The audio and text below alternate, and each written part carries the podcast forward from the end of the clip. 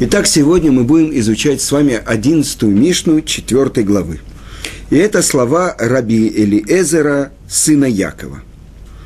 И с самого начала я хочу сказать, что известно, что были два Таная с таким же э, именем.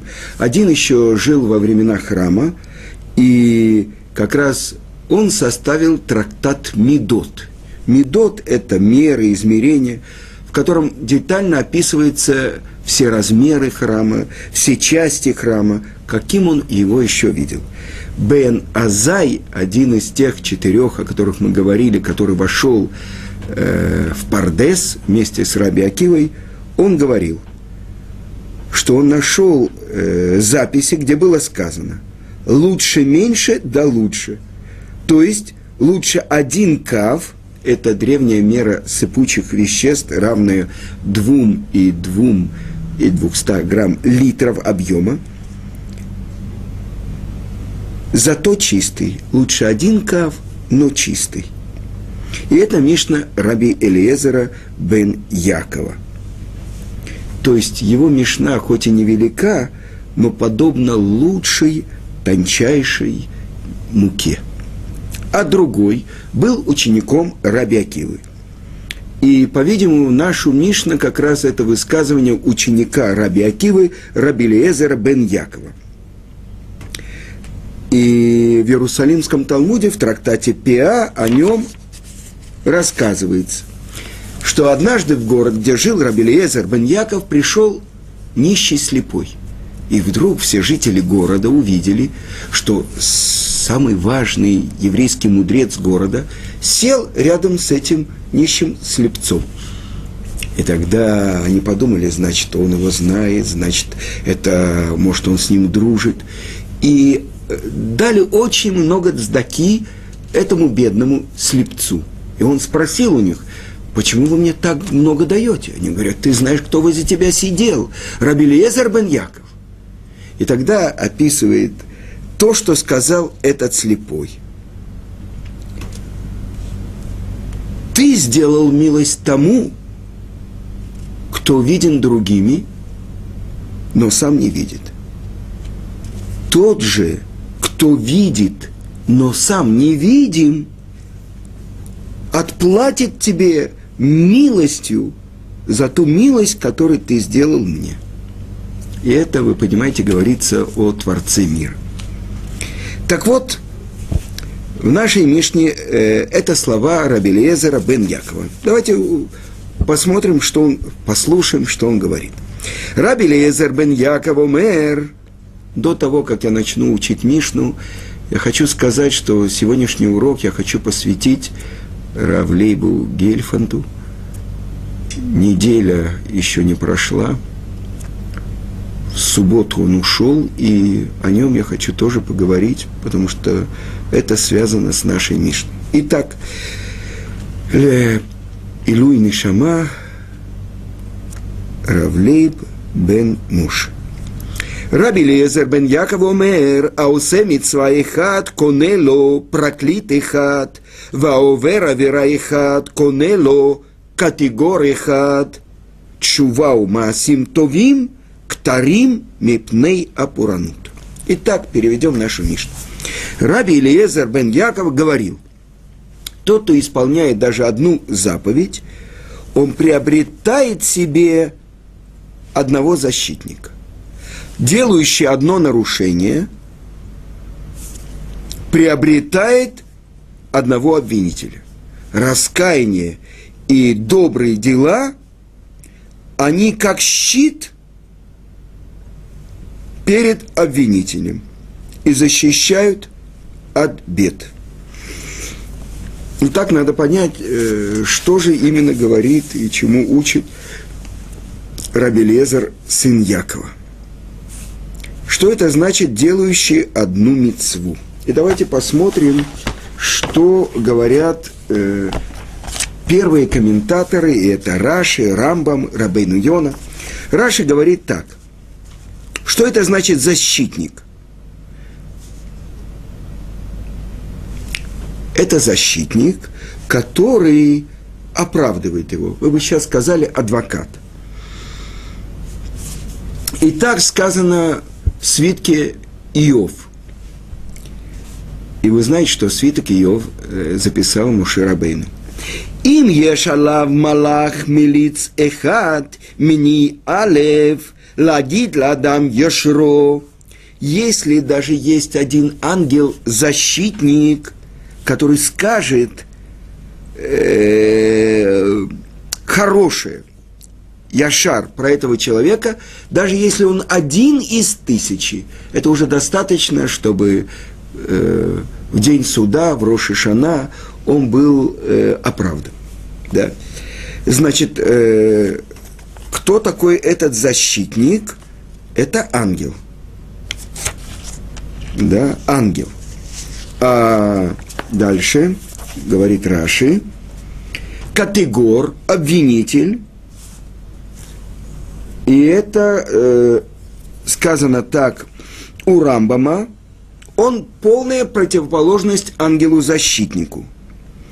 Э, здесь приводит Рамбам и говорит, Мальшин – это доносчик. Да, э, у нас в Советском Союзе, как называли такого человека, вы помните, стукач. Да? Ну, доносчик, скажем красиво.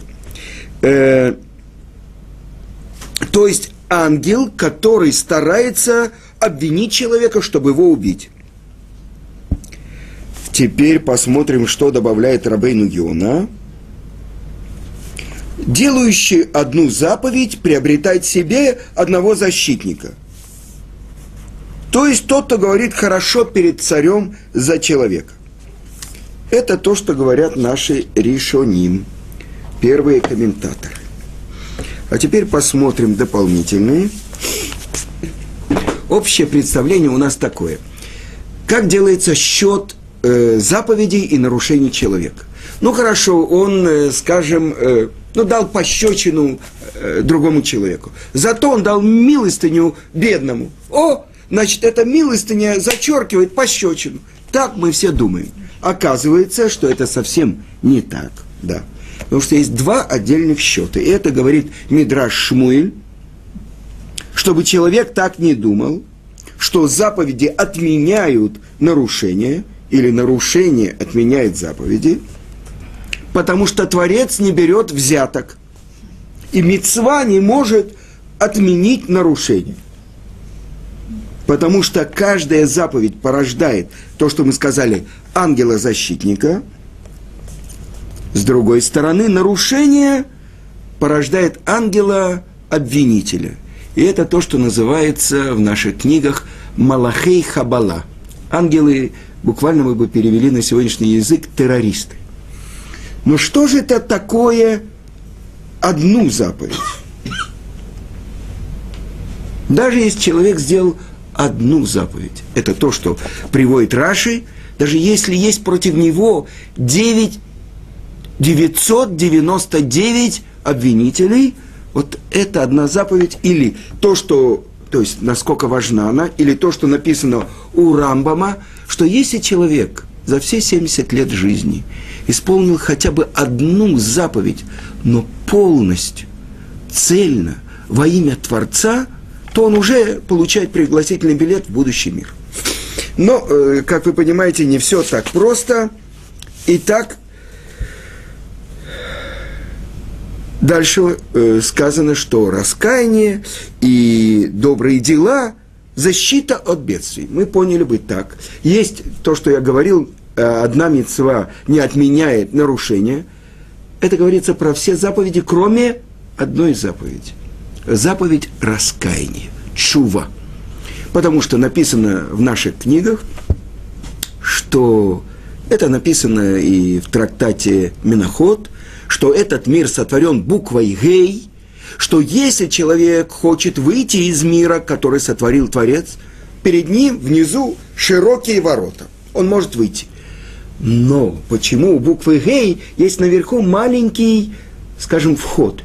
Что если человек хочет вернуться, он может вернуться и войти в мир Творца. Так мы понимаем раскаяние, да?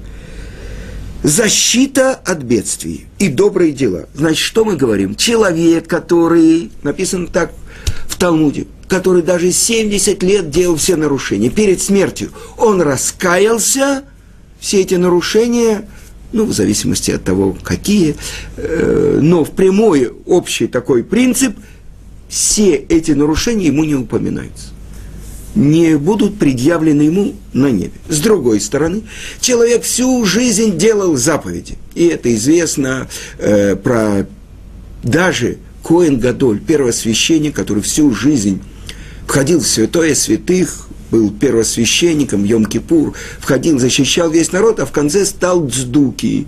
То есть э, отказался от правильного понимания Торы, стал отрицать устную Тору. Другими словами, он раскаялся в том, что он соблюдал заповеди правильно. Тогда что? Он может снять все 70 лет жизни, правильной жизни, потому что он как бы стер то, что он делал хорошее. Так вы понимаете, что с одной стороны, то э аля решонот, э, как бы раскаивается о том, что он делал в начале, мецват шува, она снимает, стирает все то плохое, что делал человек. С другой стороны, раскаяние в том, что человек делал заповеди, может лишить его всех заповедей. И поэтому один большой еврейский мудрец, зная, что час перед смертью э, очень большое испытание приходит человеку, чтобы он не раскаялся во всем том, что он делал всю жизнь, он написал заранее как бы документ, что я счастлив, что всю жизнь я учил Тору и исполнял заповедь. Даже если в последний момент перед смертью придет ко мне вот этот вот самый ангел-обвинитель, и мое сердце поместит мысль о том, что я раскаиваюсь во всем, я заранее предупреждаю, что это я не согласен с этим. Да? Но теперь давайте посмотрим. Человек, который сделал одну заповедь, он приобрел себе ангела-защитника. И это очень серьезная тема. Понять, э, что из себя представляют вообще ангелы и откуда они приходят. Мы все видели картины Рембранта, Рафаэля, э, такие ангелочки с крылышками, кучерявые такие, пухленькие итальянские младенцы, мад... всякие мамаши и так далее, с младенцами. Это все мы видели. И крылатые. Э, поэтому это действительно то, что входит с детства, это очень трудно выбить. На самом деле мы должны знать, что над, в наших святых книгах написано, что над нашим миром, который называется мир действия, мир приобретения, находится мир, духовный мир, который называется мир ангелов – чем же отличаются ангелы от людей? Э, знаете, это то, что одна говорит, что э, мой муж, он прямо ангел, а другая говорит, он мой тоже, это не человек. Так вот, э, про ангелов мы вспоминаем. Чем отличается? В молитве мы говорим, это то, что написано у пророка Ихескеля, про видение божественной колесницы и так далее, говорят ясным языком. То есть это речь мир ангелов – это ре... в принципе, что такое на иврите малах? Малах – это как бы ремесло, ремесленник, э, кто-то делает работу. А малах – это ангел, то есть посланник Творца. И если у нас здесь, в мире, в котором мы живем – человек сотворен так Творцом, чтобы у него была свобода выбора. Хочет выбрать добро, хочет выбрать зло, хочет служить Творцу, хочет бунтовать перед Творцом. Мир действия, мир приобретения. Что это значит? Киньян, это Творец говорит, он сотворил небо и землю, он их приобрел. Есть только одно творение в мире. Это человек, у которого тоже есть киньян, приобретение. Так вот, главное, что человек приобретает за свою жизнь. Даже материальные э, ценности. Этот костюм э, мы пошли с женой, мы купили. Этот галстук я купил там-то. Это кто-то подойдет и у меня это заберет. Он будет вор. Потому что я это приобрел. Я вложил свою жизнь в эту ценность, э, в эти вещи. Мир ангелов – посланников Творца, исполняющую его волю. Сказано, что наш мир, это Талмуд говорит, и служение человека выше, чем служение ангелов. То, что написано в святых книгах, потому что души народа Израиля взяты из места, которое выше, чем мир ангелов, из-под престола славы Творца. Тогда то, что говорит Талмуд, что мы ближе к Творцу. Потому что мы говорим только два слова до того, как произносим его имя. А ангелы произносят три слова. Значит, на одно слово они дальше. Что мы говорим? Мы говорим «Шма Исраэль Ашем Элокейну Ашем Эхад». Слушай, Израиль Ашем. Четырехбуквенное имя Творца. А ангелы говорят «Кадош, Кадош, Кадош Ашем». То есть они только после трех слов говорят. Больше того, написано в Талмуде, только когда мы внизу произносим к душу, это самое э, святое место молитвы, когда повторяет молитву посланник общества, и мы все вместе с ним произносим к душу, тогда ангелы получают право там произносить к душу. То есть отдельная тема – мир ангелов. И когда Творец собирался творить человека – он спросил у ангелов, творить человека или нет. И они сказали, что он из себя представляет. Он весь наполнен ложью, не твори его. Ну, э, отдельный разговор про то, что только один человек мог открыть имена всех животных, зверей, рыб, птиц и так далее. Он определил имя, дал имя Творцу – сказал «Одни, мой господин», и дал свое, себе имя определил Адам. А когда Творец попросил ангелов определить имена, то есть сущность всех животных, зверей, рыбы и все, они сказали, мы не можем. То есть у человека есть такая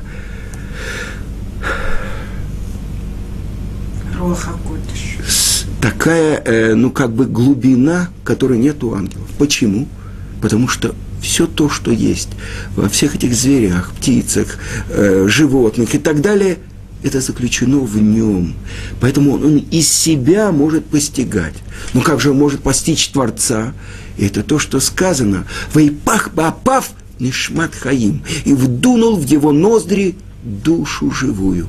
От кого вдунул? От, всего, от себя вдунул. Поэтому человек, с одной стороны, похож на четвероногих животных. С другой стороны, он, можно сказать, поднимается даже выше ангела.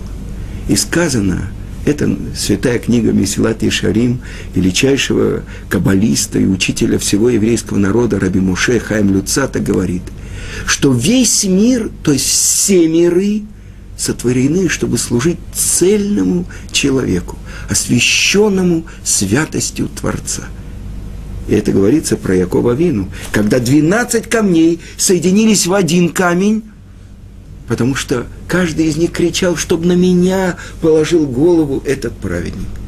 И это отсюда учит Рамхаль, что все творение, и материальное, и духовное, для него большое достижение служить такому человеку. Ну хорошо. Это мы говорим про ангелов. А теперь вернемся к людям – есть люди, которые выполняют так службу Творцу в этом мире, что они поднимаются выше. Написано так у пророка Иушуа, Иушуа бен Нуна, что когда он воевал с э, Плештим э, при завоевании земли Израиля, он крикнул солнцу – Шемеш Б. Гивон дом. Солнце в Гивоне, остановись. И рожденной женщиной, которая может управлять светилами, всем материальным миром. Я хочу вам рассказать о человеке, которого многие знали, с которым я был знаком много лет, который остановил солнце. Так он сказал на своем уроке, когда он преподавал Иушу. Он сказал, каждый человек может остановить солнце, каждый еврей может остановить солнце. Что это значит? В субботу у нас э, в одном из районов Иерусалима есть русская община, которую э, как бы основал и положил краеугольный камень в основании ее тоже один Бальчува из России – Рав Берман, Рав Гершин Берман со своей женой Ципорой. Сколько э, уроков они давали, сколько суббот они проводили. И в этой русской общине э, принято, что вечером кто-то из членов общины дает урок. И в эту субботу, вот в эту субботу, главы Мишпатим, урок давал Равлейб Гельфан – и я хочу немножко поделиться с вами этим уроком. Потому что он рассказал, что он жил во Львове, в еврейском мире это Лемберг. И его дедушка как-то ему сказал, ты знаешь, у тебя скоро день рождения, и ты должен к нему готовиться. Что значит готовиться к дню рождения? Ты становишься совершеннолетним совершеннолетним, ой, я могу жениться? Нет, ты не можешь жениться, но по еврейскому закону ты становишься взрослым мужчиной, и тебе, тебе нужно учиться. И он отвел его к своему другу, э, который был учителем математики, и тот его предупредил, если кто-то спросит, ты учишь у меня математику. А он готовил его к подъему к Торе, к бармитве, учил с ним благословение, объяснял ему основы Торы. И так это была бармицва. Ну, после этого э, этот э, мальчик Лейб, он э, с отличием кончил школу, поступил в Московский университет на журналистский факультет и блестяще там учился. Казалось бы, нормальная карьера, он должен был бы работать на телевидении, и вот он кончает университет, его посылают тогда большой антисемит возглавлял советское телевидение, такой Лапин, и он сказал, у меня с такой фамилией никто здесь работать не будет. Наверное, он сам э, уже надевает сюртук, имея в виду, что он уедет в Израиль. И он получил распределение в Астрахане. Тогда в Астрахане была холера. И вот приезжает молодой выпускник журфака, и его зовут Лейб Моисеевич Гельфанд ему сказали, может, вы поменяете на Лев Михайлович и так далее. Что и такое телевидение? Но он отказался.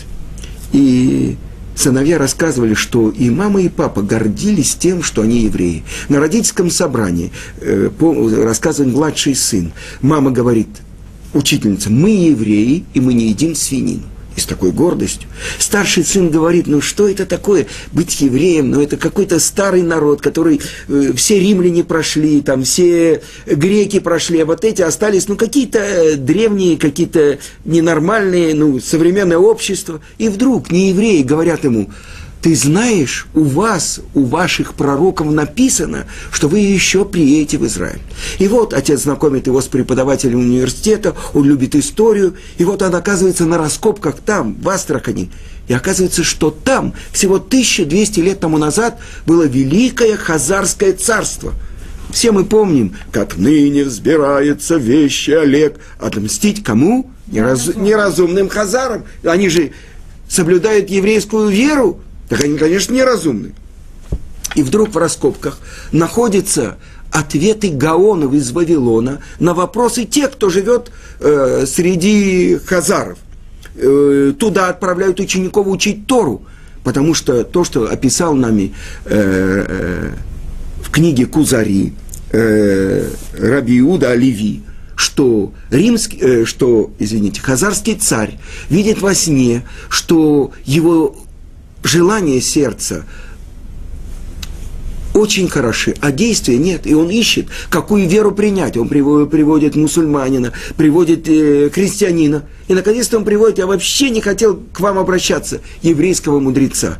И тот объясняет ему основы еврейской веры, и царь, царь Хазаров принимает еврейство и весь его народ, и начинают учить Тору и так далее. Так вот он говорит, вот что находит в раскопках. Ответы Гаонов из Вавилона. И, в общем, первый сын начинает э, увлекаться этим, и отец журналист после смерти своего отца делает командировку в Москву, приезжает в синагогу, говорит «Кадыш», и к нему подходит э, Рав Эсос, который тогда уже давал уроки в Москве, и говорит «Ваше место в Иерусалиме».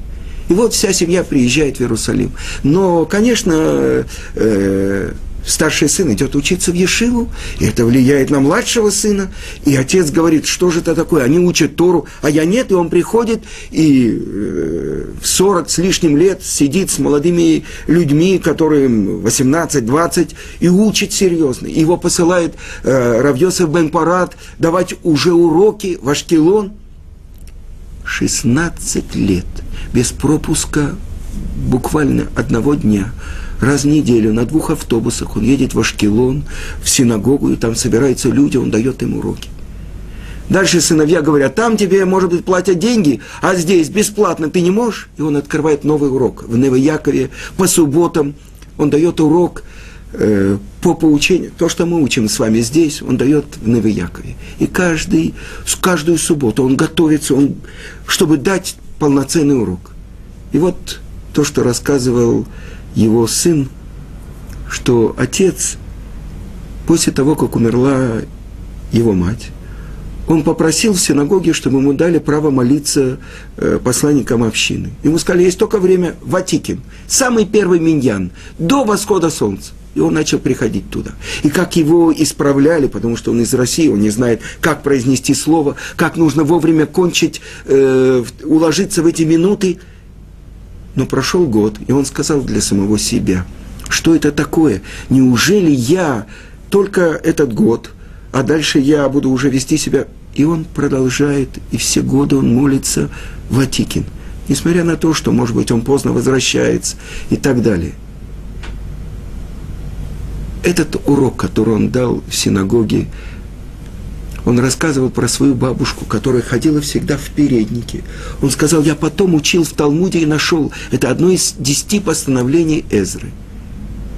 Сын его рассказал, как он бросил курить. Ну, сначала он курил пачку в день, потом он постепенно начал уменьшать. Но когда он понял, что он впал в рабство, что он не может отказаться от этого в один день, он отверг это. Дальше он начал приходить на урок – изучение Талмуда, когда учит один лист в день.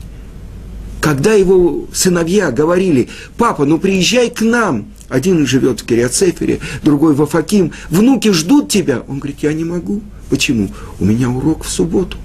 У меня дав йоми. Он рассказывал про царя Давида. Его урок был посвящен царю Давиду. Согрешил он или нет? И он дал три ответа на то, что каждый, который говорит, что царь Давид согрешил, ошибается. И написано так в Талмуде, потому что сказано, что, э, что был Давид умудрен на всех своих путях, и Творец был с ним. Если он согрешил, как же Шкина может находиться с ним? И он дал три ответа. И он привел еще Иерусалимский Талмуд, который рассказывает про раби Тарфона – одного из современников Раби Акивы, что он заболел, и пришли его ученики, и мать его сказала, он так исполняет эту важную заповедь почитания родителей, что вы должны срочно молиться о том, что он выздоровел. А ученики сказали, что он еще половины не достиг в этой заповеди. И приводит Равлеев высказывание Хоф, Хофицхайма, который объясняет. Он объясняет, что что сказали ученики – что он не достиг половины в исполнении этой заповеди, значит, ему еще рано уходить из мира. Потому что ему еще долго надо учиться, как ее восполнить. Он рассказывал про царя Давида. И он рассказывал про раби Тарфона. После того, как он завершил урок, он пришел домой, сделал кидуш. И буквально в течение очень короткого времени он ушел из этого мира тогда после урока стало понятно, что он говорил. Тот, кто полностью исполнил свое назначение в мире. Это то, что пытались найти оправдание, чтобы продлились дни жизни раби Тарфона. Здесь человек завершил. А известно, написано в Талмуде, что царь Давид, умер в субботу. Тот, кто умирает в субботу, его не судят на небесах. Он полностью исполнил свое задание, с которым он пришел в этот мир. Осветил имя Творца. Он не хотел, чтобы даже близкие приходили на его уроки. Но его сын сказал, каждый его урок – это была поэма. Несомненно, он человек был очень чувствующий и писал стихи, но никто их не видел. Жена иногда находила. Так мы понимаем, кто жил среди нас. Цельный праведник, который завершил свое служение в мире и оставил. Человек, который делает даже одну заповедь, он получает ангела-защитника. Человек, который так полно исполнил свою роль он является защитником всего еврейского народа. И сказано, что когда Творец забирает праведника, это большое, ну, как бы страдание. С другой стороны, это большое искупление для еврейского народа. Что это значит? Он поднимается в небо со всеми своими заповедями. И это схуд, оправдание для всего еврейского народа. Итак, живет человек, и как бы немногие знают, что он из себя представляет. И вдруг потому, как он завершает свою работу, видно, что все, что он делал, это было только во имя Творца, что память его была благословенна.